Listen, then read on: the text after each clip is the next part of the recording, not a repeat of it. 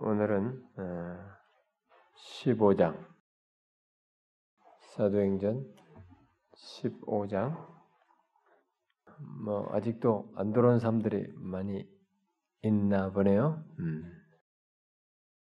십오 장 일 절부터 삼십오 절까지 한 절씩 교독해 봅시다. 어떤 사람들이 유대로부터 내려와서 형제들을 가르치되 너희가 모세의 법대로 할례를 받지 아니하면 능히 구원을 받지 못하리라 하니 바울과 이걸 사이에 적지 않은 다툼과 변론이 일어난즉 형제들이 이 문제에 대하여 바울과 바나바와 및 그 중에 몇 사람을 예루살렘에 있는 사도와 장로들에게 보내기로 작정하니라. 그들이 교회의 전송을 받고 베네게와 사마리아로 다니며 이방인들이 주께 돌아온 일을 말하며 말하여 형제들을 다 크게 기쁘게 하더라. 음, 사도와 장로들에게 영접을 받고 하나님이 자기들과 함께 계셔 행하신 모든 일을 말하며 바리새파 중이었던 믿는 사람들이 일어나 말하되 이방인에게 할례를 행하고 모세율법을 지키라 명하는 것이 마땅하다 하니라. 사도와 장로들이 이 일을 의논하려 모여 많은 변론이 있은 후에 음, 베드로가 일어나 말하되 형제들아 너희도 알거니와 하나님이 이방인들로 내 입에서 복음의 말씀을 듣게 들어 믿게 하시려고 오래전부터 너희 가운데서 나를 택하시고 또 마음을 아시는 하나님이 우리에게와 같이 그들에게도 성령을 주어 증언하 믿음으로 그들의 마음을 깨끗이 하사 그들이나 우리나 차별하지 아니하셨느니라. 그런데 지금 너희가 어찌하여 하나님을 시험하여 우리 조상과 우리도 능히 매지 못하던 멍에를 제자들의 목에 두르니 그러나 우리는 그들이 우리와 동일하게 주 예수의 은혜로 구원받는 줄을 믿노라 하니라. 온 무리가 가만히 있어 바나바와 바울이 하나님께서 자기들로 말미암아 이방인 중에서 행하신 표적과 기사에 관해 말하는 것을 듣더니 말을 마침에 야고보가 대답하여 이르되 형제들아 내 말을 들으라.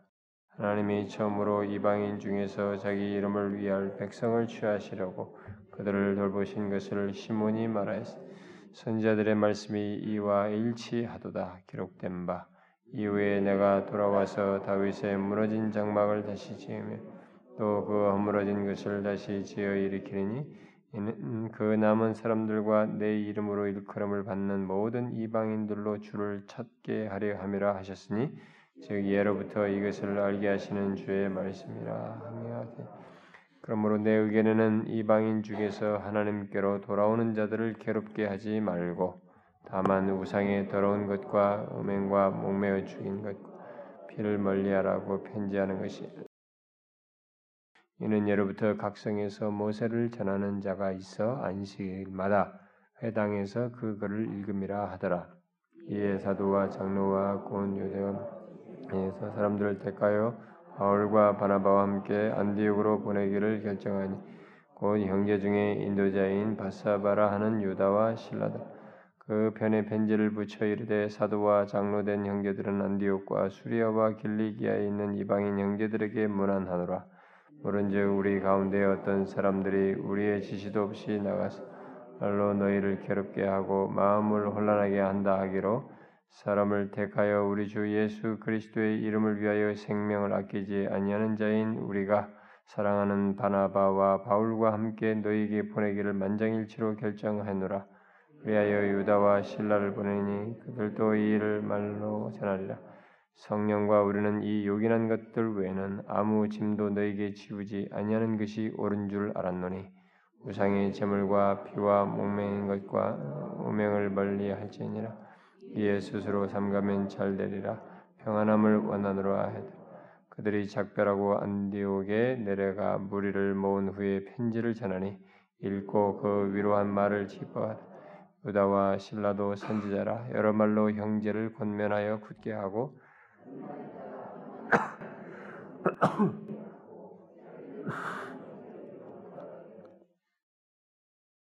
삼십오 절 다 같이 읽읍시다. 시작. 바울과 바나바는 안디옥에서 유학 수단 다른 사람들과 함께 주의 말씀을 가르치며 전파하니라. 우리가 이 지난 시간 앞부분까지 이 바울의 일 차 선교 여행을 살펴봤습니다. 예, 바울의 일 차 선교 여행. 일 차 선교 여행 속에서 어, 바울이 하나님께서 자기를 통해서 어, 영혼들을 구원하시는 이방인들 가운데서 큰 구원의 역사를 이루시는 것을 어, 목격했죠. 어, 상당히 핍박이 있었지만은 핍박 가운데서도 하나님의 그 은혜의 말씀이 승리하는 것을, 복음이 승리하는 것을 어, 경험했습니다. 자, 그렇게 해서 이제 돌아와 가지고 돌아와서 안디옥에서 제자들과 함께 오래 있으니라. 그게 이제 십사 장 끝절이란 말이에요. 거기서 제자들과 함께 오래 있으면서 이제 또 다시 안디옥에서 어떤 가르치는 사역을 하고 있었겠죠. 그러고 있을 때에 이제 여기 일 절부터 이 절을 보게 되면 유대로부터 몇몇 형제들이 왔습니다. 유대로부터 이들은 뭐 사도들, 예루살렘의 사도들이나 장로들로부터 임무를 받아가지고 내려온 사람들이 아니고 자신들의 열심을 가지고 열심을 따라서 온 사람들이었죠. 음. 그 뒤에서 얘기했듯이 편지를 쓸 때 편지 내용 속에도 자기들 허락도 안 받고 간, 예, 장로들, 이게 사도들의 허락도 없이 가가지고 이런 어, 이들에게 가서 가르친 이런 사람들입니다. 자, 이들은 어, 와서 뭐예요?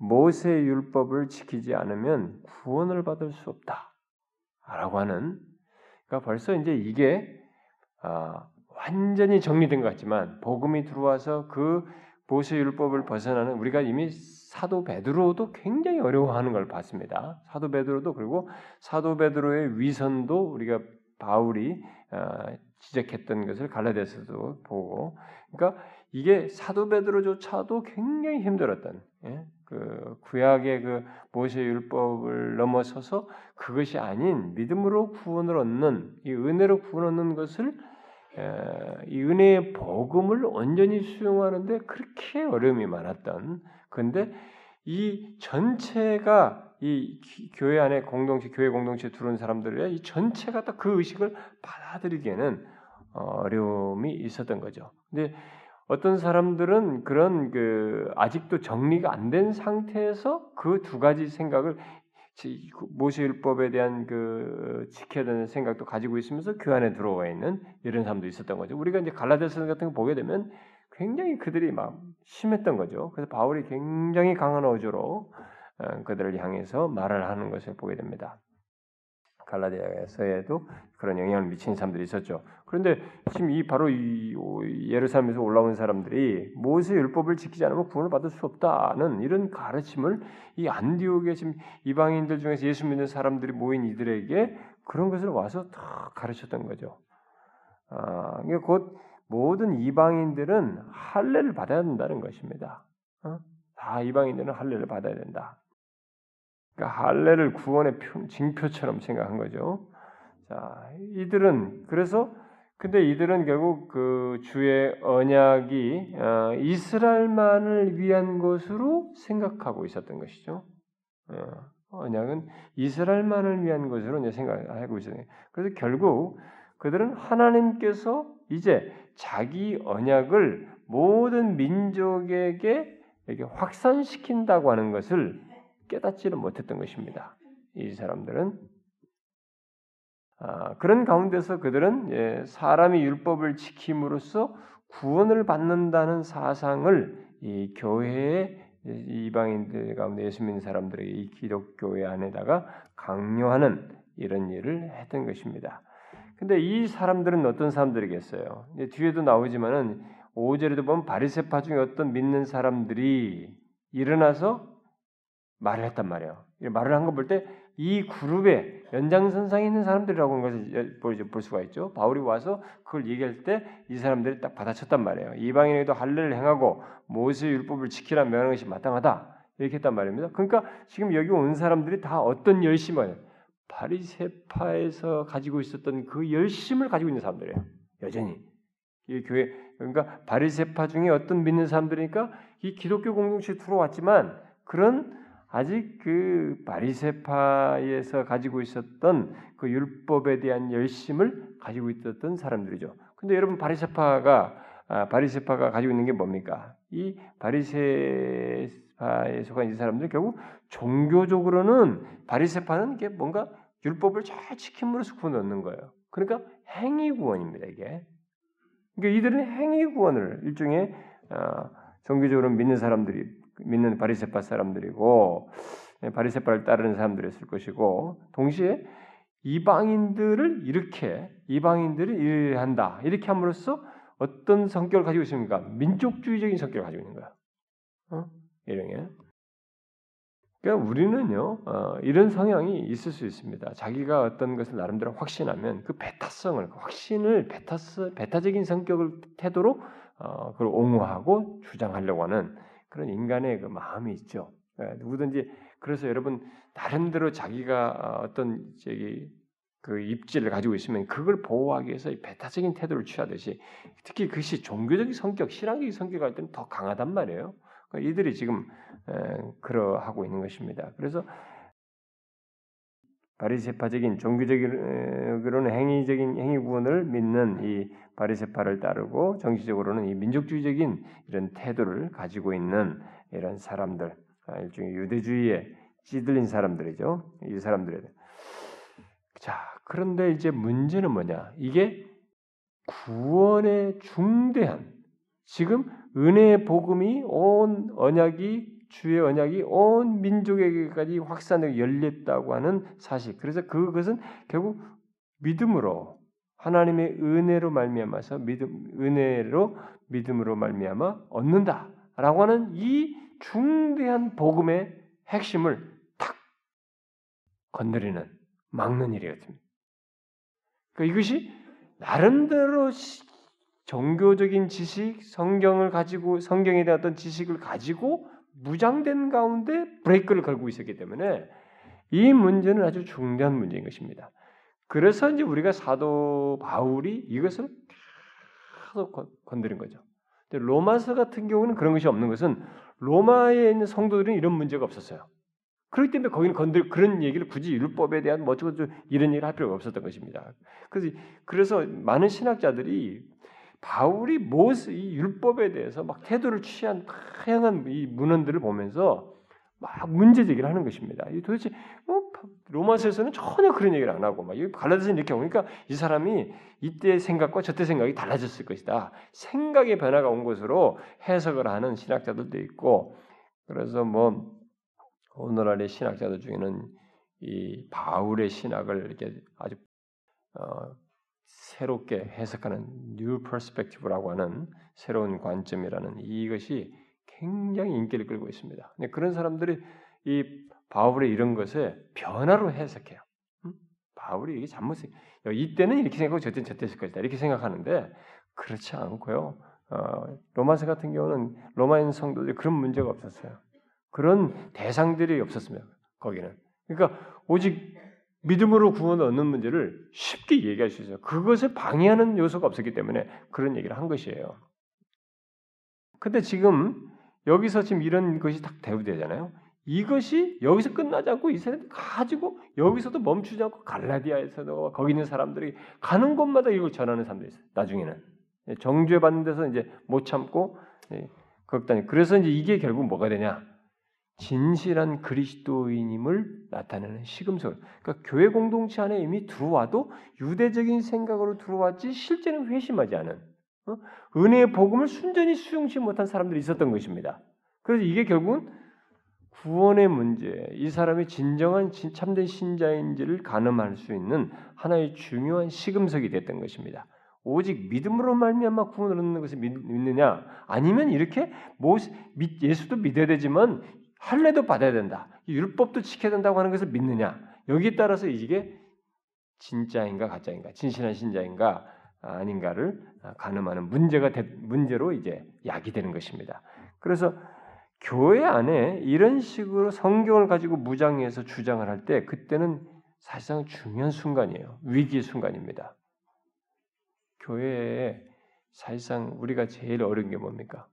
우리가 쓰는 용어, 우리가 가지고 있는 교리적 용어들, 교리적 표현들 다 가지고 딴소리하는 거야. 그래서 사람들을 현혹하는 것입니다. 그게 제일 무서워요.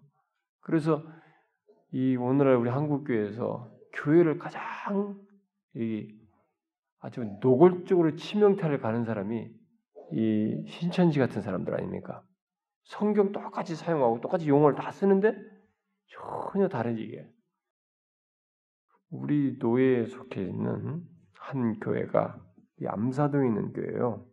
암사동 교회인데 규모는 우리보다 조금 작은 것 같습니다. 조금 작은 것 같은데 그 교회가 얼마 전에 그 교회에서 목사님과 일부가 다른 다른 데 나가서 다른 공간으로 예배를 옮겨 듣고 예배당을 옮겨 듣다고 그래요. 오늘 제가 들었어요. 왜 그러니까? 신천지로 들어와 여기 쑥대밭을 만들어버린 거예요. 그러니까 기존 거기 팀을 자기네가 그대로 그룹이 안착해서 다수가 됐는지 모르지만 어떻게 어떻게 뒤덮었는지 모르지만 여기가 남고 목사님과 일부가 이렇게 나갔다는 거예요. 여기 암사동이 교묘하게 들어온 거야. 그 모르는 거지 세월이 지나도. 불교는 아직 없는 것 같은데 모르지 또. 응?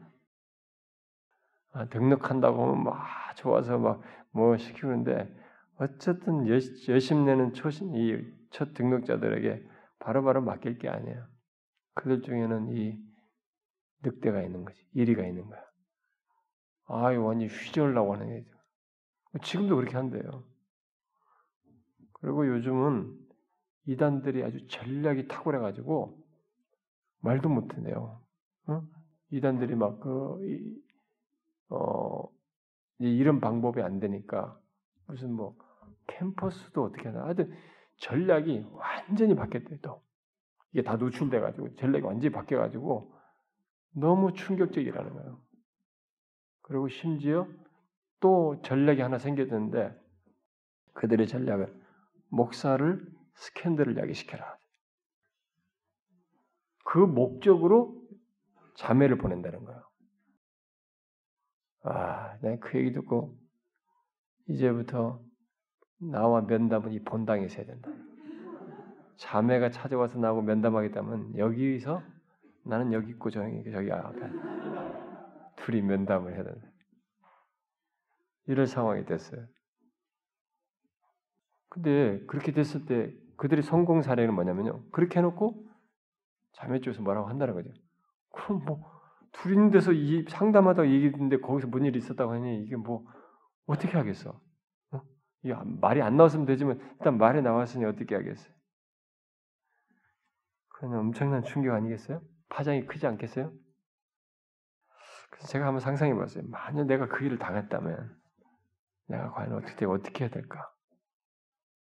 아 진짜 대책이 없더라고요. 상상을 해보니까 아무래도 방법이 없는 거예요.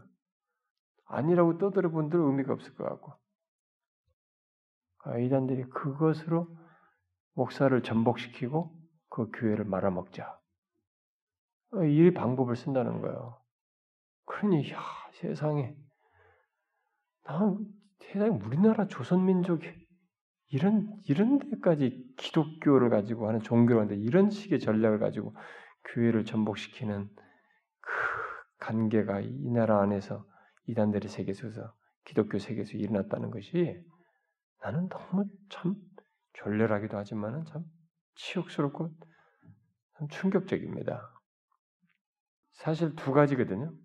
교회가 교리, 교리를 가지고 못 무너뜨리면 도덕을 가지고 무너뜨린 거예요.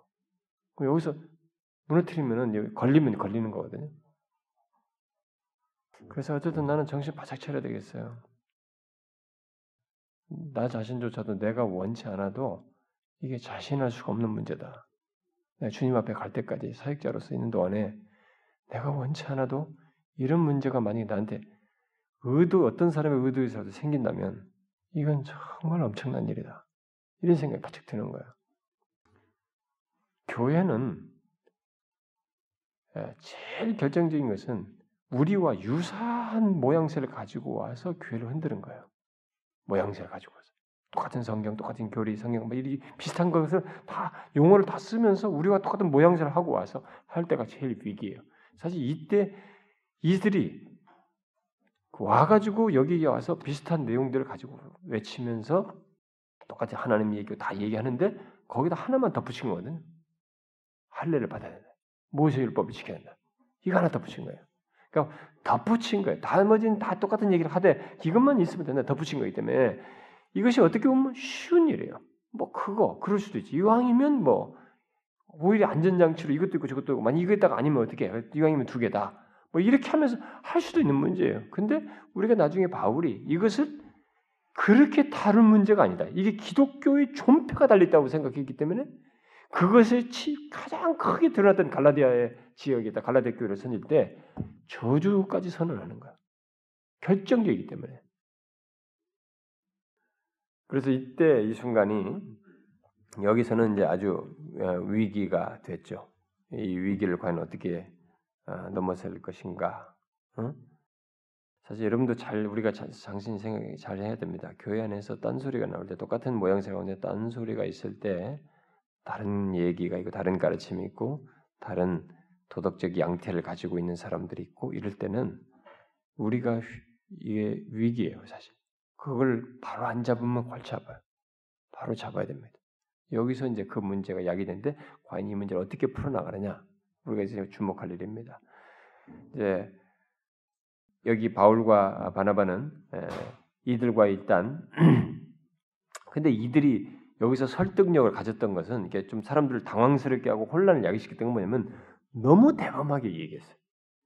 어? 와서 그것을 자신들이 믿는 말을 너무 확신이 있기 때문에 대범하고 확신에 찬 가운데서 말을 했습니다. 어, 그렇기 때문에 안디옥 교회의 성도들이 아주 혼란스러워하지 않을 수가 없었던 거죠. 그래서 이제 바울과 바나바가 그들과 심한 다툼과 변론을 한 것입니다. 여기서 이 바울의 심한 다툼이 이제 서신으로 나중에 다 나타납니다. 갈라디아서에서 심한 다툼과 변론을 했습니다. 그리고 이제 문제 해결을 위해서 바울과 바나바와 몇몇 형제들이 예루살렘으로 올라가서 사도들과 장로들에게 만나서 이 문제를 다루기로 했습니다. 음? 그래서 그렇게 해서 이제 가게 되죠. 그게 일 절과 이 절 얘기입니다. 자, 삼 절부터 이십일 절에서 이 문제로 해서 사도들이 회의를 하는데 이게 소위 우리가 이렇게 예루살렘 공회, 예루살렘 회의, 최초의 기독교 총회 뭐 이런 얘기를 하는 것입니다. 우리도 뭐 총회라는 거잖아요. 다음 주 우리 너희도 총회하네. 전체 뭐 일종의 회의 같은 성격이 됐다니 사도 회의라고 부르기도 합니다. 그냥 어쨌든 뭐 사도들이 중심된 회의가 됩니다. 자, 이 바울과 바나바 일행은 이제 가는 길에 이 베니게와 사마리아 여기를 이제 다니면서 모든 교회들에게 거기도 교회들이 세워졌잖아요. 모든 교회들에게 하나님께서 이방인 가운데서 행하신 일들을 다 말을 했습니다. 그러자 막 가는 곳마다 이들이 그들의 메시지를 듣고 굉장히 기뻐한 거죠. 이게 교회예요. 이게 교회는 같이 기뻐한다는 겁니다. 기뻐하는 것을 공감한다는 거야. 근데 예를 들어서 예수 믿는데 하나님이 은혜 주셨고 하나님이 어떠시고 하나님께서 행하신 거고 하나님은 어떤 분이시고 가지고 모두가 다 그런 말을 들으면서 은혜 받고 다 같이 기뻐하는데 어떤 사람은 그게 뭐가 기쁘냐 이런 사람이 있으면 그 사람은 크리스찬 아니에요. 음, 그 사람은 크리스찬 교회 안에 있어도 크리스찬 아닙니다. 그럴 수가 없어요. 왜냐하면 성령도 하나요. 믿음도 하나이기 때문에 그랬습니다. 우리는 하나이거든. 한 믿음, 한 성령 안에 있기 때문에 그런 일이 돼서 같이 기뻐하는 거예요. 그리고 베네게와 다 똑같아요. 사마리아를 가나. 그들은 다 똑같이 그걸 가지고 크게 기뻐한 것입니다. 그리고 이제 그런 가운데 예루살렘에 도착해가지고 예, 하나님께서 이방에 이제 복음을 전했을 때 이 복음 전도를 크게 예, 복 주신 일을 사도들과 장로들에게 고하했죠. 그리고 그들은 안디옥에서 생긴 이 다툼을 설명하게 됩니다. 여기서 어, 설명하게 되는데 바리새파 중에 믿는 사람들이 나서 여기에 대해서 똑같은 얘기를 하죠. 그래서 이제 이 문제로 이 문제를 다루기 위해서 어, 사도들과 장로들이 회의 전체 모임을 가게 된 것입니다. 이것이 이제 예루살렘 교회의 이제 형제들이 모임 가운데서 회의를 갖게 된 것이죠. 자, 이 문제에 대해서 많은 변론이 있었습니다. 이게 이제 중대한 문제이기 때문에, 그리고 자신들의 경험 세계와 이 일어난 일 속에서 하나님께서 하시는 은혜 역사를, 이제 은혜의 복음의 확산을 수용하는 문제 속에서 한번 겪어야 되는 우리의 인식상의 이 수용 문제에서 한번 정리해야 할 순간이 온 것입니다. 그래서 많은 변론이 있는 거예요. 자, 그럼 우리는 이렇게 생각할 수 있습니다. 아니, 하나님이 이런 거 딱 나타나셔서 쫙, 아니야, 방향제시 한번 말해주면 될 텐데. 아니에요. 하나님은 이 과정을 겪게 하십니다. 이 과정 속에서 성령이 역사하시는 거예요. 그래서 성령 안에 있는 사람은 이 과정 속에서 인도하는 것에 순복하면서 따라와요. 그러나 성령에 속하지 않은 사람은 이 과정 속에서 대적자로 또는 이탈자로 나가게 되는 것입니다. 그래서 교회 역사에는 성령의 역사 속에서 이 그룹이 치어서 쭉 나가는가 하면 이탈되는 그룹도 이탈되는 사람도 있는 것이에요. 하나님이 빨리빨리 여기서 탁탁탁 어디로 튀냐 이렇게 가르쳐주거나 뭐 딱 부러지게 하나님 나타나면 좋겠네, 그게 아니에요. 변론하고 토론하는 가운데서 우리의 전 인격이 다 거기에 함께하고 공감하고 말씀 안에서 충분한 얘기를 하는 가운데 이렇게, 그래서 교회 역사를 보게 되면 아리우스 이단이 나왔을 때 아다나시우스에 의해서 또 내가 교회에서 여기가 이단으로 정제되고 가게 되고, 이 삼위일체 논쟁, 예수 그리스도의 양성에 대한 문제, 이 문제들이 다 이렇게 하면서 지금까지 온 거예요. 근데 흥미로운 사실은 역사 속에 보면 상대가 이단들이 너무 인기가 좋아져서 굉장히 컸었는데도 이상스럽게 교회에 하면 여가 폐해서 교회에서 성령께서 이렇게 뭐라는 거예요. 지금까지 그래서 그 복음이 온전한 진리가 우리까지 온 거 아닙니까? 우리까지 오려면 얼마나 많은 과정이 있었고 또 우리나라의 조선말로 바꾸면서 그 과정에서 이탈되고 변질될 수도 있었는데 왔잖아요. 이게 다 뭐냐? 성령께서 계속 하신 거예요. 그것의 첫 작업이 바로 여기서 나온 거예요. 지금 이 과정 속에서 하신 겁니다. 교회 회의가 그래서 중요해요. 그랬던 것입니다. 그런데 로마 카톨릭은 교회 회의가 중요하다는 얘기를 우리가 공감은 하는데, 그 사람들은 교회 회의가 중요하다고 하면서 이 교회를 성경과 동등한 권위를 덮어버렸기 때문에 이탈해버린 겁니다. 어? 그러면서 교회 회의가 말하면 성경 똑같은 거예요. 성경과 매치가 안 되는 것도 교회 회의가 있었어요. 뭐 예를 들어서 마리아의 문제 같은 거 이런 거. 그런데도 들어야 돼. 이렇게 되는 바람에 이제 똑똑 저쪽으로 치우쳤죠. 그러나 하나님은 교회에서 이런 회의 속에서 이런 과정 속에서 성령께서 역사하셔서 이끄셨던 것입니다. 우리는 이제 그 내막을 여기서 어 좀 보게 되는데, 자, 많은 변론이 있은 후에 이제 베드로가 마침내 이제 일어났습니다. 정리를 해야 될 것 같았죠. 그래서 베드로가 거기서 칠 절부터 십일 절까지 얘기하죠. 형제들아, 너희도 알거니와 하나님이 이방인들로 내 입에서 복음의 말씀을 들어 믿게 하시려고.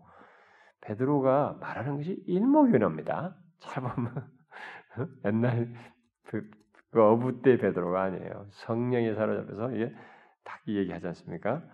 믿게 하려고 오래전부터 너희 가운데서 나를 택하시고 또 마음을 아시는 하나님이 우리, 우리에게와 같이 그들에게도 성령을 주어 증언하시고 믿음으로 그들의 마음을 깨끗이 하사 그들이나 우리나 차별하지 아니하셨느니라. 그런데 지금 너희가 어찌하여 하나님을 시험하여 우리 조상과 우리도 능히 매지 못하던 명예, 멍에를 제자들의 목에 두려느냐?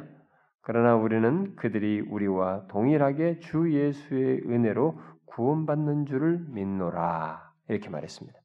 자, 여기서 여러분이 십 절에 보면 베드로가 한 중요한 말이 있습니다. 여기 보면 우리 조상과 우리도 능히 매지 못하던 멍에, 율법이죠. 율법적인 멍에 있습니다. 이게 이런 사실이 있는데 오늘날 현대 이 신학자들 중에 최신 이 지금 한 지류가 이 아까 말한 것처럼 바울의 새 관점을 믿는, 지금 우리 한국에도 뭐 아주 이슈예요. 많은 신학자들도 그걸, 그걸 따르고 워낙 또 이 새로운 해석이거든요. 음, 그래서 뭐 유대인들이 어? 원래 이렇게 이렇게 반대적이지 않았다. 바울이 말한 것처럼 유대인들이 그렇게 복음에 대해서 반대적이고 막 그러지 않았다. 그리고 그들은 어? 율법에 의해서도 구원을 받는다고 생각했고, 어? 그리고 은혜 은혜로 구원받는다고 다 생각했다. 막 그렇게까지 바울이 바울이 그렇게 말하는 것은 그 종교주의자들이 그렇게 바울을 잘못 해석한 거다. 막 이렇게 하면서 완전히 그 이 바울에 대한 해석과 이때 당시 해석을 새롭게 해버렸어요. 그래서 New Perspective라고 하는 이런 말이 나온 겁니다. 근데 아니라는 걸 여기 바울이 베드로가 먼저 얘기해요. 아니다. 우리 조상도 우리도 능히 매지 못하던 멍이에요. 그러니까 이들은 지금 자기들도 멍에 매지 못하면서 그렇게 율법주의적인 이런 태도를 취한 겁니다. 지금 바리새파 지금 이 첫 교회에서 이렇게 태도를 취했잖아요. 이게 바울의 태도, 바울이 서신에서 말한 것이 다 맞아요. 그 시대가 실제 그랬단 말이에요. 근데 학자들은 뭔가 새로운 해석을 해야 이 자기 기여도가 있기 때문에 그러면 하면 그거 하면 또 거기에 영향받으면 또 나오고 또 가지치기를 한단 말이에요. 그러니까 이게 지금 한 지루가 나오는데 그러지 않습니다. 음? 이 이제 이 베드로가 일목요연하게 설명을 다 했어요. 이런 이런 얘기를 했습니다. 정이 어, 멍에를 매서는 안 된다. 이런 얘기를 했어요. 자, 이 베드로의 말을 듣고 무리가 어떻게 해요? 가만히 조용해졌습니다. 어? 특별히 이 십일 절에 우리는 그들이 우리와 동일하게 뭐예요? 주 예수의 은혜로 구원받는 줄을 믿노라.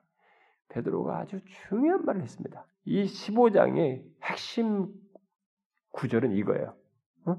바로 이겁니다. 이 말을 했어요. 그들이나 우리나 동일하게 주 예수의 은혜로 구원받는지 무슨 할례와 다른 율법, 모세 율법이냐. 똑같이 주 예수의 은혜로 구원받는단 말이지. 다 얘기를 했습니다. 이게 이방인과 유대인과 앞으로의 모든 민족들을 향해서 열린 은혜의 복음의 핵심이에요. 모세가 잘 요약을 했습니다. 그러니까 온 무리가 갑자기 잠잠해졌어요. 조용해졌습니다. 그럴 때 그때 바나바와 이제 바울이 어, 거기서 계속 얘기를 했습니다. 이런 있었다. 우리가 섬길 때 이방인들도 어? 그런 것 없이도 복음만 전했다 우리가. 그랬는데 그들에게 하나님의 역사가 일어났단 말이지. 막 이제 그런 얘기를 예, 사실 사역 보고 내용 이 얘기를 하는 중에 이제 첨가적으로 이해를 돕기 위해서 그런 얘기를 한 것입니다. 하나님께서 자신들을 통해서 이방인 가운데서 일으킨 놀라운 표적과 기사를 예, 증거를 했습니다. 그런 가운데서 그들이 믿게 된 사실을 얘기한 거죠. 자, 그래서 그들이 말이 끝났을 때 예수님의 형제였던 야고보죠. 여러분 예수님의 열두 제자 중 야고보는 죽었죠? 순교했죠? 먼저 앞 부분에서. 그러니까 이 야고보는 누구겠어요? 예수님의 형제 야고보입니다. 음, 육신의 형제 야고보를 얘기하겠죠. 근데 이 야고보가 이때 초대교회에서 이제 나중에 예수 그리스도 부활과 함께 다 믿고 난 다음에는 이 사람이 굉장히 유력자가 돼 있었습니다. 여기 보면은 상당히 유력자가 됐었다는 걸 보게 됩니다. 야고보가 일어나서 말을 덧붙입니다. 이게 이제 십삼 절부터 이십일 절까지 어, 어, 얘기하는데 이 얘기를 잘 들어볼 필요가 있습니다. 음? 자, 마, 그들이 사도 두 사람이 말을 마치자 야고보가 대답하여 이르되 형제들아 내 말을 들으라. 하나님이 처음으로 이방인 중에서 자기 이름을 위할 백성을 취하시려고 그들을 돌보신 것을 시므온이 말하였으니 선지자들의 말씀이 이와 일치하도다. 기록된 바 이후에 내가 돌아와서 다윗의 무너진 장막을 다시 지으며 또 그 허물어진 것을 다시 지어 일으키리니 이는 그 남은 사람들과 내 이름으로 일컬음을 받는 모든 이방인들로 주를 찾게 하려 함이라 하셨으니 즉 예로부터 이것을 알게 하시는 주의 말씀이라 함과 같으니라. 그러므로 내 의견에는 이방인 중에서 하나님께로 돌아오는 자들을 괴롭게 하지 말고 다만 우상에 더러운 것과 음행과 목매어 죽인 것과 피를 멀리하라고 편지하는 것이 옳으니 이는 예로부터 각 성에서 모세를 전하는 자가 있어 안식일마다 회당에서 그 글을 읽음이라. 아, 이렇게 말했습니다. 이 도대체 무슨 얘기입니까? 이거 지금 야고보는 모세 율법을 철저히 지키는 사람이었습니다. 이 사람은 그래서 이 사람을 의인이다 이렇게 아, 부르기도 했습니다. 이 사람에 대해서. 그런데 어, 그의 의견은 이제 당시로서는 상당히 권위가 있었던 것입니다. 그런데 어, 이 내용을 여러분 잘 보면 요약해 보면은 그는 베드로의 주장에 동의하면서 예, 괴롭게 하지 말라 이렇게 하면서 결국 베드로가 지금 말한 것처럼 우리가 이방인과 우리 사이에 은혜로서 하는 것은 다 했다는 것을 전제하고 인정하는 것입니다. 그렇게 하면서 구약 속에 나타난 하나님의 예언, 어, 예정, 어? 이방인들에 대한 구약 속에서 이방인들 향해서 하나님께서 예언하시면서 정하신 것이 뜻이 있었죠. 그거 이방인의 모든 민족을 향한 언약을 어, 이 사람이 설명합니다. 구약 율법에 상당히 잘 지키면서 이런 지식이 있었던 거죠. 그걸 여기서 어, 설명을 하고, 그래서 중요한 것은 성경을 가지고 말하는 게 중요해요. 어떤 상황에서 우리는 하나님 백성 공동체는 야, 네가 어쩌고 저쩌고 감정으로 막 뭘 말꼬리고 따질 게 아니에요. 거기서 하나님의 말씀에 비추어서 아, 우리가 다투지 말며 어? 남을, 남을 나보다 낮게 여기고 어? 하나님께서 우리들에게 어떻게 하라고 그 말씀을 적용하는 게 제일 중요합니다. 어? 말씀에 순종하는 것이.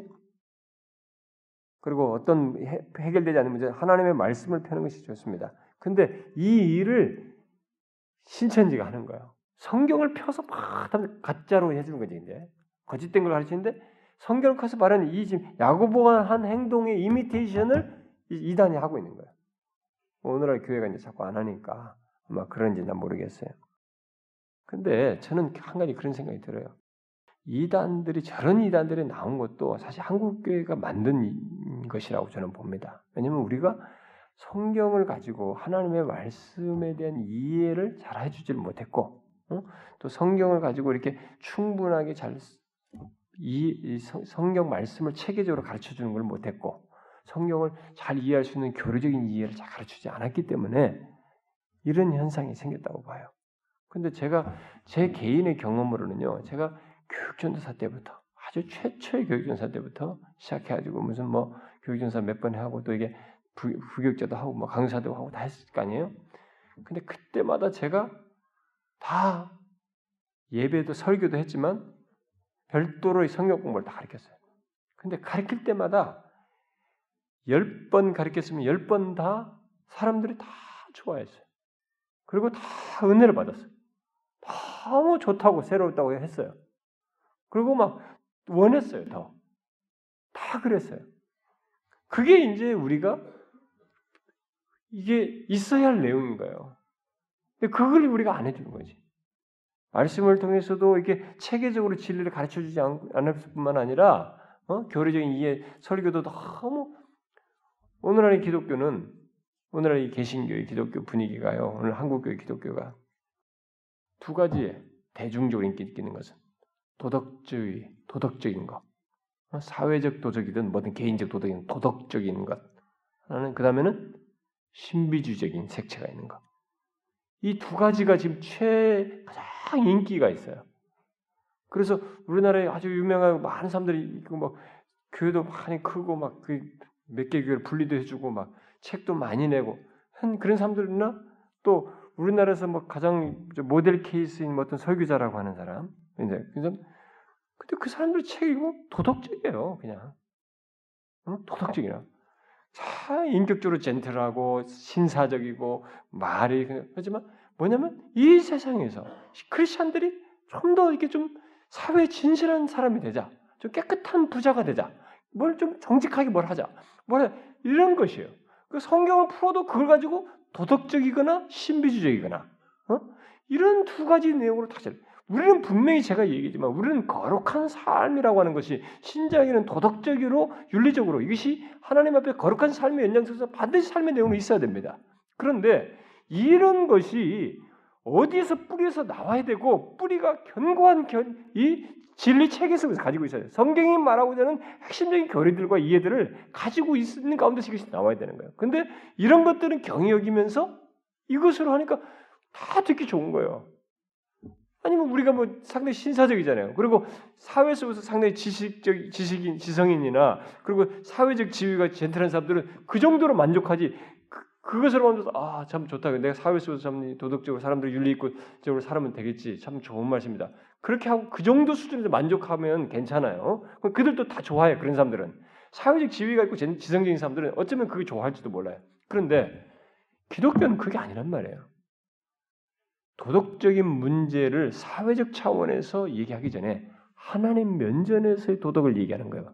거룩을 얘기하는 것입니다. 그러다 보니까 죄를 얘기할 수밖에 없는 거예요. 근데 죄를 얘기하지 않으면서 도덕을 잘 얘기하는 것이 이게 놀랍다는 것입니다. 그래서 사람들이 여기에 매료되고 있다는 거예요. 참 저는 그게 너무 안타깝습니다. 너무 영향력 있는 사람들이 너무 도덕적이에요. 어? 도덕주의를 표방하는 도덕주의. 사람들은 거기에 매료되는 거예요. 젊은이들도 다 좋다는 거예요. 그런 거 아니면 어? 이 세상에서 막 목표를 줘가지고 성공하겠다고 성공을 줘서 하나님도 막 그 차원에서 밀어붙이는 그런 것에 현혹되거나 진리를 음? 견고한 뿌리 위에서 하나님 앞에서의 죄를 보면서 그분의 은혜를 아는, 은혜의 복음을 아는 이런 것 속에서 도덕적인 삶으로 나가야지. 이것도 아니고 저것도 아닌. 어떤 사람이 저한테 전화 왔어요. 해외에서 전화 왔어요. 질문하는 거예요, 저한테. 자기 교회에서 자기 목사님이 한국 교회는 왜 상도들이 저렇게 망가졌냐면 오직 믿음이라고 종교개혁자의 오직 로마서에 오직이란 말이 사실 없는데 그것은 진실로 뭐 충심으로라는 말인데 그렇게 해석했다고 그러더래. 그런데 한국은 너무 오직 믿음으로라고 오직을 강조하다 보니까 삶이 무너져가지고 한국교회가 저렇게 삶이 무너진 개차반 기독교 같은 말이지 이렇게 좀 무너진 기독교가 됐다. 이렇게 얘기했다는 거예요. 근데 그게 어떻게 나 어떻게 하냐냐고 어떻게 생각하냐고 그랬어요. 그게 아니고 오직은 맞는데 오직 믿음으로를 제대로 안 말해서 그렇다고. 제대로 오직 믿음으로를 제대로 알면은 삶이 없을 수가 없다고. 믿음으로 말미암아 하나님의 은혜의 복음을 아는 사람은 삶이 무너질 수가 없다고. 응? 교리도 제대로 안 가르쳤고. 한쪽으로 삶을 갖다 엉정쩡한 삶을 인간의 편의대로 맞춰서 가르쳤거나 이 두 가지 교리도 없고 삶도 어정쩡하게 도덕주의 있다 보니까 이렇게 망가진 거라고. 진짜예요 여러분. 그래서 여러분 잘 교회를 보게 되면요 어떤 신자들 잘 보면 교회 오래 다녔다는데 삶이 안 바뀌어요. 다 기독교 종교 틀만 다 가지고 있는 거예요. 예배 나오고 뭐하고 기분을 잘해. 그 영혼의 중심이 인격의 변화가 안 생겨요. 삶이 안 바뀌어요. 사고가 안 바뀌어요. 언어와 행실이 안 바뀌어요. 성품이 안 바뀝니다. 그 사람은 크리스찬 아니에요, 여러분. 크리스찬 아니거나 이제 아주 처음 복음이 아직 이, 이 구원의 씨앗이 아직 발화되지 않은 표시가 안 난 상태이거나 둘 중에 하나일 거예요, 아마. 저는 그렇게 봐요. 그럴 수가 없어요. 거칠어도 뭔가 자꾸 변화가 생기는 거예요. 우리 안에. 그렇게 할 수 없는 인격의 변화가 생길 수밖에 없는 것이 복음이에요. 어? 우리가 잘못돼서 그렇지. 여기서 바로 진리를 가지고 성경을 가지고 이 사람이 대답을 하는 것입니다. 그리고 이 이제 덧붙이는 거죠. 단, 다만. 다 동의해요. 그러나 다만 이것을 좀 얘기하자. 어?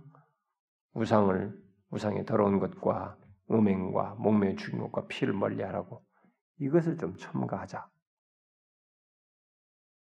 만약에 이방인들이 특별히 이방 신자들이 우상 숭배 정신을 완전히 버리게 될, 버려야 된다고 하는 것, 어, 버리게 될 것이라는 이런 제안을 좀 덧붙이면 좋겠다. 이렇게 야고보가 얘기했습니다. 그가 아, 여기 덧붙인 이 내용은 이제 제가 뒤에 가서 다시 한번 정리할게요. 오늘 뒤에 가서 보고 이 모든 내용은 결국 신약 교회에서 절대적인 규범은 아닙니다. 이것은 절대적인 규범으로 말한 것은 아니에요. 유대인이나 이방인이 함께 이게 지금 모세의 전하는 말을 회당에서 각성해서 듣고 있기 때문에 이방인들에게 이것을 믿는 사람들에게 요걸 말해서 특별히 이게 세 번째 항목이죠. 이 피, 예? 피를 멀리하라고 하는 이 문제, 이 문제는 일종의 일시적인 금지 사항으로 제한을 하는 것입니다. 왜냐하면 아직 이 각성해서 모세를 전하는 자가 있어가지고 이런 지식이기 때문에 갑작스럽게 바꾸면 그러니까 그렇게 하라고 가르치자 이렇게 어, 일시적인 규칙으로서 이 얘기를 한 것입니다. 그들이 참 잊을 수 없는 마음의 세계질 금지상으로 이 얘기를 해준 거죠. 자, 거기에 따라서 이제 그런 사도들의 이제 총 예루살렘 회의가 말을 하고 결, 내린 회의에서 내린 거예요. 그 다음에 이십이 절 삼십오 절이 거기에 대한 결정입니다. 회의의 결정인데, 자, 이 야고보의 제안은 어, 뭐 전체적 동의를 이제 얻게 얻게 되죠. 그리고 결국 이제 결론으로 이제 내게 되는데, 아, 그래서 이제 주의 에, 주님의 언약이 이스라엘의 경계를 넘어서서 이게 이것은 아, 문제가 되지 않습니다. 여기서 전체적인 결론이 하나, 주의 언약이 이스라엘에만 국한될 수 없다. 여기만 국한되지 않고 이스라엘 경계를 넘어선다는 사실을 공식적으로 예루살렘 회의가 확인하고 이게 드러내는, 확증하는 이런 중요한 의미가 있었던 것이죠. 이 의미가 이제 우리는 역사 속에서 뭐 알아서 하면 되지. 교회는 이제 이렇게 함으로써 교회 회의가 내린 것이 중요하다는 것. 그러니까 이것은 어디까지나 성경의 안에서 얘기해요. 로마 카톨릭처럼 교회 회의가 성경과 동등하다는 게 아니고 이 회의는 성경 안에서 내린 이 결정은 우리들이 거기에 대해서 부가적으로 해결치 못하는, 성경에서 이해 못하는 것에서 어, 딱 답을 제시해주는, 게 방향 제시해주는 네, 그런 중요한 성격을 갖는 것이었죠. 그러니까 이제 이, 이 회의의 결정은 뭐냐면 오직 믿음으로 한 생명이 하나님을 섬길 수 있는 자유를 확고히 하는 것입니다. 누구든지 이방인이든 누구든지 오직 믿음으로 하나님을 섬길 수 있다. 아, 요 사실 뭐 모세 율법이 아니라 오직 믿음으로 하나님을 섬길 수 있다는 것을 확실히 선언한 네, 그런 케이스라고 볼 수 있습니다. 그래서 예루살렘 총회는 이제 이런 결정 사항을 담은 공문을 이 편지로 보내는 거죠. 바울과 바나바 그리고 예루살렘 공의 지도자였던 이 바사바라고 하는 유다, 유다 바사바와 신라의 손에 붙여가지고 안디옥으로 보내게 됩니다. 두 사람만 보내면 뭐 똑같은 얘기 한다고 할 수 있으니까 이 두 사람을 더 붙여가지고 네 명을 보내게 되죠. 그 편지 내용은 그 이십사 절부터 이십구 절이죠. 우리 가운데서 어떤 이들이 우리의 지시도 없이 나가서 말로 너희를 괴롭게 하고 마음을 혼란케 한다 하기로 사람을 택하여 우리 주 예수 그리스도의 이름을 위하여 생명을 아끼지 아니하는 자인 우리가 사랑하는 바나바와 바울과 함께 너희에게 보내기를 만장일치로 결정하였노라. 이 두 사람을 인정하죠. 그래야 유다와 신라를 보내니 그들도 이 일을 말로 전하리라. 성령과 우리는 이 요긴한 것들 외에는 아무 짐도 너에게 지우지 아니하는 것이 옳은 줄 알았노니 우상의 제물과 피와 목매어 죽이는 것과 음행을 멀리할지니라. 이에 스스로 삼가면 잘 되리라. 평안함을 원하노라.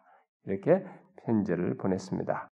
자, 이 공문은 결정된 세 가지 사항 외에 그 어떤 것도 이방 신자들에게 지우지 않는다는 것이 바로 성령과 이 예루살렘 지도자들의 뜻이라고 하는 것을 말합니다.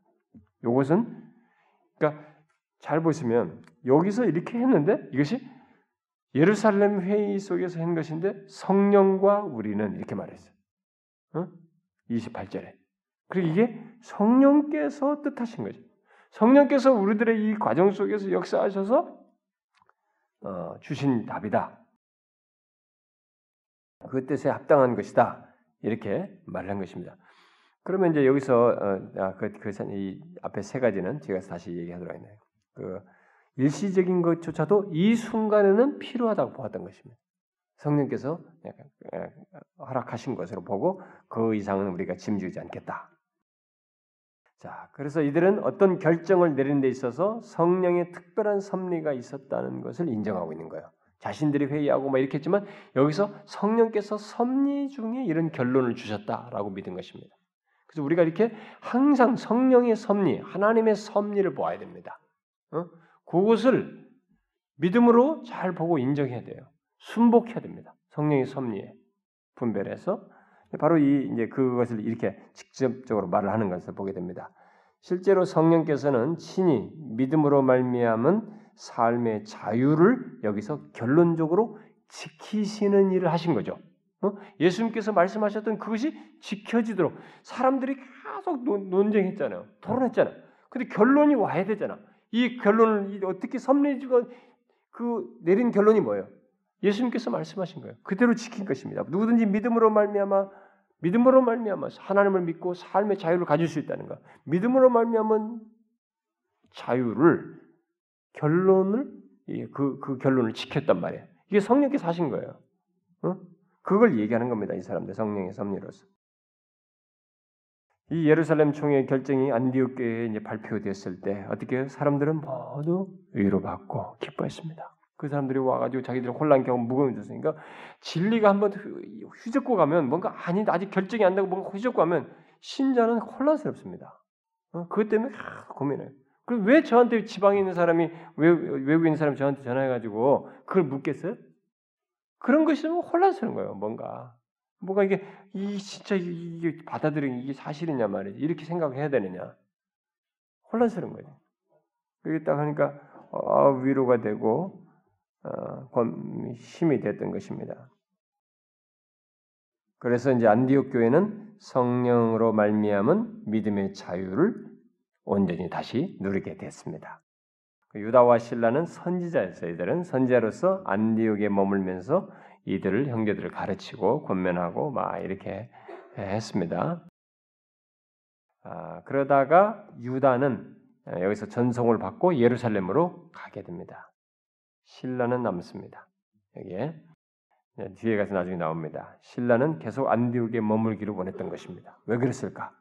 신라는 나중에 바울이 신라를 데려간 것을 통해서 알, 알게 될 때 이방인 가운데서 복음 전하는 것을 굉장히 좋게 여겼어요. 자기는 예루살렘도 좋지만은 이방인들에게 복음 전하는 것을 굉장히 좋게 여겼어요. 여기 남, 남게 됐고 나중에 바울과 이제 한 팀이 되기도 하죠. 그래서 마지막에 삼십오 절에 뭐예요? 바울과 바나바는 여기 삼십사 절의 없음인데 어떤 그 사 번에 보면은 신라는 그들과 함께 유하기를 작정하고 이렇게 있다는 거죠. 이게 사실상은 다른 사 번에 있는데 뒤에 내용이 보면 맞다는 거예요. 음? 남았다는 거죠. 그래서 삼십오 절 바울과 바나바는 안디옥에 머물면서 주의 말씀으로 사람들을 이렇게 잘 가르치고 전파하고 그랬습니다. 그러고 나서 그러면서 다음 이 차 선교 여행에 대한 이 마음이 다시 일어나고 출발한 장면이 다음부터 또 나오게 됩니다. 자, 여기서 이제 마지막으로 제가 하나 정리만 합시다. 이 예루살렘 사도회의에서 총회에서 내린 이 결론 세 가지 규범을 이제 잠시 우리가 좀 주목할 필요가 있습니다. 이방 신자들에게 자, 이방 신자들에게 요건 좀 주지를 시키자 금지사항으로. 그러니까 왜냐면 기독교는 은혜의 복음은 어떤 것을 율법으로 구원을 받는다는 것은 아니란 말이에요. 그러나 어떤 것을 하나님의 은혜 안에서 신앙생활을 하고 자유를 제대로 누리기 위해서는 이들이 정리하면서 좀 아직도 안 되는 것들을 깨끗이 해야 할 필요가 있어서 그것을 이제 지적한 것이 이들에게 세 가지. 근데 여기 우상숭배와 음행, 어? 어떤 형태로든지 어, 피 흘리는 일이 없도록 하는 것, 요겁니다. 처음 두 가지는 우상숭배와 음행은 어, 이교도, 이교도 정신과 완전히 관계를 갖고 있는 것이, 이교도 정신과 직접 관련된 것인데 바로 그런 이교도 정신과 완전히 관계를 끊는 것을 말하는 것입니다. 그러니까 이들이 이방 이교도에서 왔기 때문에 이교도와의 어떤 관계를 이제는 완전히 끊어야 된다라고 하는 것이 이 두 가지로 지금 말을 하는 거예요. 왜냐하면 우상숭배와 음행은 이방 세계의 대표적인 죄악이었습니다. 특별히 이방 종교와 맞물려서 있는 우상숭배 속에서 있는 것이 음행이 맞물려 있기 때문에 요 이방 세계에서 대표적인 죄악 이것을 끊어야 된다는 거예요. 반드시 그것을 확고히 짚어주자. 그러니까 결국 우상을 멀리하라는 규범은 이 우상 신전의 잔치에도 참가해서는 안 된다는 거예요. 거기 가면 잔치에 가면 이들은 이제 음행에 빠지는 것입니다. 그게 그, 그 우상숭배 속에 있는 행위이기 때문에. 그러나 이 규범이 후에 고린도 교회의 이 어떤 의견 분열의 한 내용이 되죠. 원인이 됩니다. 왜요? 여러분이 고린도 교회가 뭐였습니까? 음행이 있었잖아요. 이게 이들이 이교 사상에 이전에 했던 것을 못 끊었던 거예요. 어, 그걸 지금 여기서 지적한 거예요. 그러니까 이방 세계에서 종종 이 음행이 묵과됐던 것이거든요. 이런 것들이. 근데 그거에 아들이 안, 안 됐던 거예요. 그러니까 그런 경계선이. 제가 언젠가 언젠가 한번 시간 날 잡고 한번 이런 우리 인간의 본성 속에 있는 이 감추고 싶고 굳이 덜먹덜먹 덜먹거리고 싶지 않은 그렇지만 우리가 성경에 비추어서 이 시대의 이 막강한 이 문제를 한번 거론할 필요가 있다라고 생각이 됩니다. 그러니까 뭐냐면 이때 이방 세계의 음행, 풍토, 이 풍토가 우리나라도 요즘 우리 시대에 이 막강합니다. 이거 우리가 다 안 건들거든요. 다 알아서 안 건드려요. 그냥 웃고 넘어가고 지나가지. 사실 누구도 안 건드리고 싶어요. 왜냐면 거기에서 그 완전한 사람이 없거든. 완전한 사람이 없어요. 마음에서라도 의식상에서 완전한 사람이 없기 때문에 안 건드리고 싶어요. 그러나 우리가 솔직하고 약한 대로라도 하나님의 말씀에 비춰서 한번 건드려 봐야 된다. 지금 우리 한국은요. 음행이 코앞에까지 와 있어요. 온 집안을 다 뒤덮을 판국이에요. 다음 세대는 더 말할 것도 없어요. 이 음란한 우리 풍조와 이게 이제 성직도 다 흔들 정도예요. 뭐 동성애 하는 사람들에게 뭐 성직자 임명하는 거 이성사의 문제는 아무것도 아니에요. 옛날에 미국도요 한 천구백육십 년대, 칠십 년대만 해도 교회와 교회 밖에 그 이 음란의 문제가 교회는 세상의 칠분의 일 수준이었다고 그래요. 근데 요즘은 교회와 세상이 똑같답니다. 비율이. 이 음행에 이 뭐 여러 가지 남녀 문제 생기는 성적 문제가 생기는 것이 세상이나 교회나 똑같아요. 우리 한국도 비슷해지고 있습니다. 옛날에 우리는 바, 달랐어요. 근데 지금 세상에서 하는 문제 교회에서 다 해요. 교회 안에서도 스캔들 있고 자기들이 다 한다고. 이게 이방 세계의 아주 중요한 보편적인 역사를 거쳐서 가장 강력하게 통용되고 묵인된 것이 바로 음행입니다. 우리가 이 시대를 한번 뒤집, 이 시대가 제대로 하나님을 설려면 이거 건드려야 돼요. 이거 건드려서 우리가 하나님 앞에 회개할 거 있으면 회개해야 돼요. 저는 우리 교회라도 몇 명 안 되지만 제가 이런 문제를 아직 노골적으로 체계적으로 말을 하지 않았기 때문에 못하고 있는 생각을 우리가 그냥 쓱쓱 지나가고 있을지 모르지만 뭐 회개하자고 해도 뭐, 뭘 회개되는 거야? 뭐 내가 뭐 사기쳤나? 이런 문제는 안 건드리는 거야. 자기들세. 이 문제는 생각 안 하는 거야. 우리들의 이 문제는 그냥 쑥쑥쑥 지나가는 거 아니에요. 요거 하나님 앞에 회개하려면 우리들 속에 쉽게 수용하고 있는 이 문제를 건드려야 된다. 이제는 뭐 컴퓨터까지 방 안에 모시고 품에 끼고 다니, 비행기 타도 돼요, 차 타도 다니고, 한 끌고 다녀. 이 컴퓨터를 통해서도 대리 음행을 할 수 있는 거야.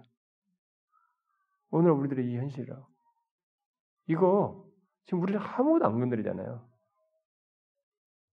이게 이방세계의 오랜 거예요. 근데 이게 오리지널리티가요. 이 음행 오리지널리티가 이 보편문화가 된 것은 하나님을 제외한 다른 신을 섬기는 풍조 속에서 연결된 거예요. 원래 음행이. 음행의 보편화는 이 우상숭배 속에서 음행의 보편화가 된 겁니다. 음행은 비밀한 것이었어요. 아니, 이 남녀의 관계라든가 이런 문제는 비밀한 것이었고 아주 둘 사이의 문제가 이렇게 됐어요.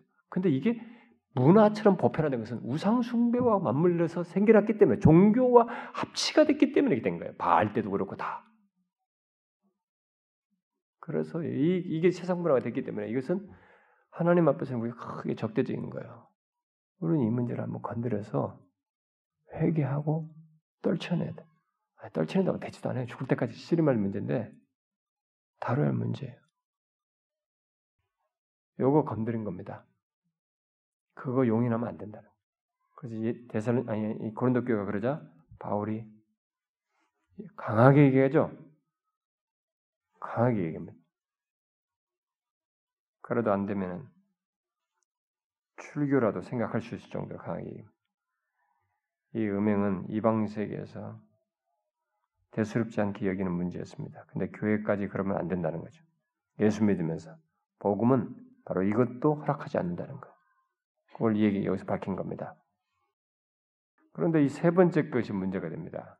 세 번째 금지사항은 모세 율법, 그러니까 이 각 성에서 지키는 모세 율법을 통해서 모세를 전하는 자들, 각 성에서 모세를 전하는 자가 있어서 안식일마다 회당에서 듣는 사람들 있잖아요.